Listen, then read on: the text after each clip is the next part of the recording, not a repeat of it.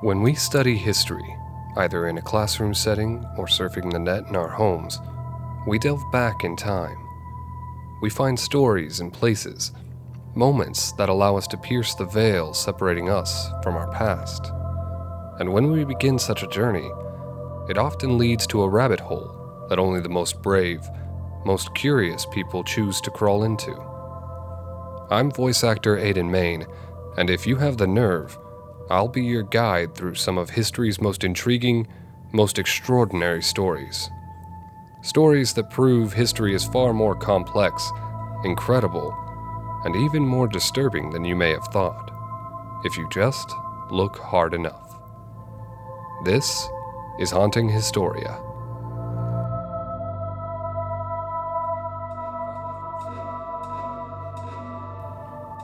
Far from Springfield, Missouri, where I sit making this recording, in the distant country of Portugal, there sits a perfectly simple glass jar. It rests quite still in the University of Lisbon's Faculty of Medicine. Inside the jar is a curious object that has stood the test of time. Unsuspecting students walk past and find to their horror the nightmarish visage in front of them. It is a stark reminder of the past, the dark nature of humanity.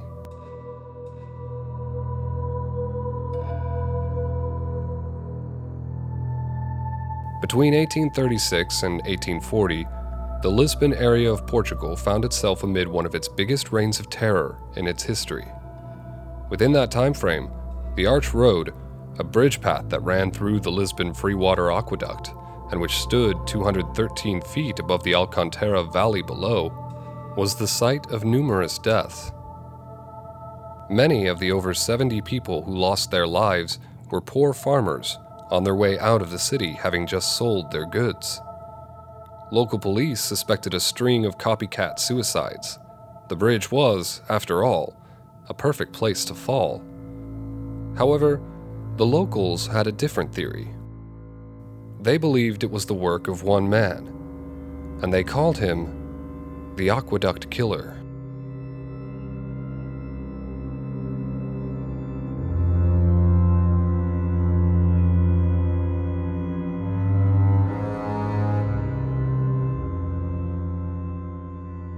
Their fear became so overwhelming that by 1839 they decided to close the passage through the aqueduct. A short while after, in 1840, a group of men were caught in connection to robbery and murder of Dr. Pedro Andrade's family. Among the men was one Diogo Alves, born in Spanish Galicia just north of Portugal. He had been sent to Lisbon when he was quite young and spent the majority of his formative years in Lisbon, working in a variety of service jobs, such as groom, footman, and eventually a coachman. History is unclear when exactly Alves took to a life of crime, although many sources seem to agree that he did so shortly after meeting a Ms. Maria Gertrudes, owner of a local tavern. During Diogo Alves' trial, evidence was brought forth proving that he robbed and killed most, if not all, the aqueduct victims. He had stolen a spare key to the aqueduct and tossed the bodies the 213 feet to the ground below, hoping that they would be mistaken as suicides. And for a time, he succeeded. But when the aqueduct closed, he needed to find a new method, and he found it. Remember the tavern owner, Maria Gertrudes? Well, she helped him to form a gang. Together, the eight members killed and robbed four people, including the uncle of one of the gang. Joseph Conrad once said, the belief in a supernatural source of evil is not necessary. Men alone are quite capable of every wickedness. And when it came to Alves and his gang, he could not have been more accurate.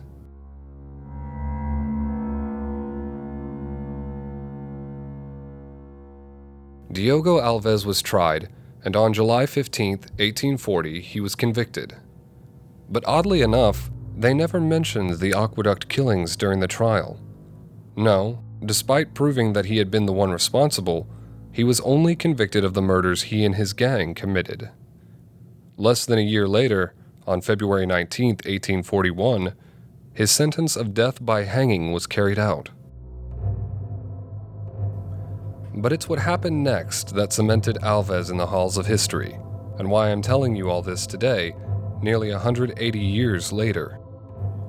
After his death, a group of scientists decided to study the brain of Diogo Alves under the then popular study of phrenology.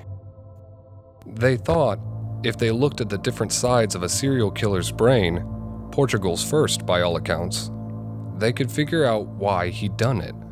It was a study they thought was so important, they preserved the decapitated head in formaldehyde and kept it in a glass jar.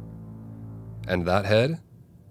Well, it's still there in the Anatomical Theatre of the University of Lisbon, reminding everyone who passes by of the evil that once plagued the city.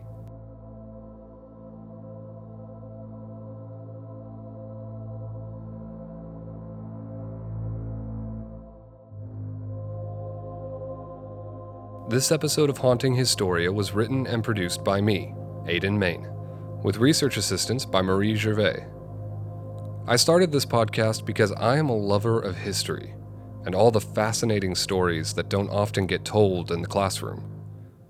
If you're like me and enjoy listening to the weird, the crazy, and the disturbing parts of our past, then join me next time as I shed a little light on the dark places. The farther backward you can look, the farther forward you will see. Winston Churchill.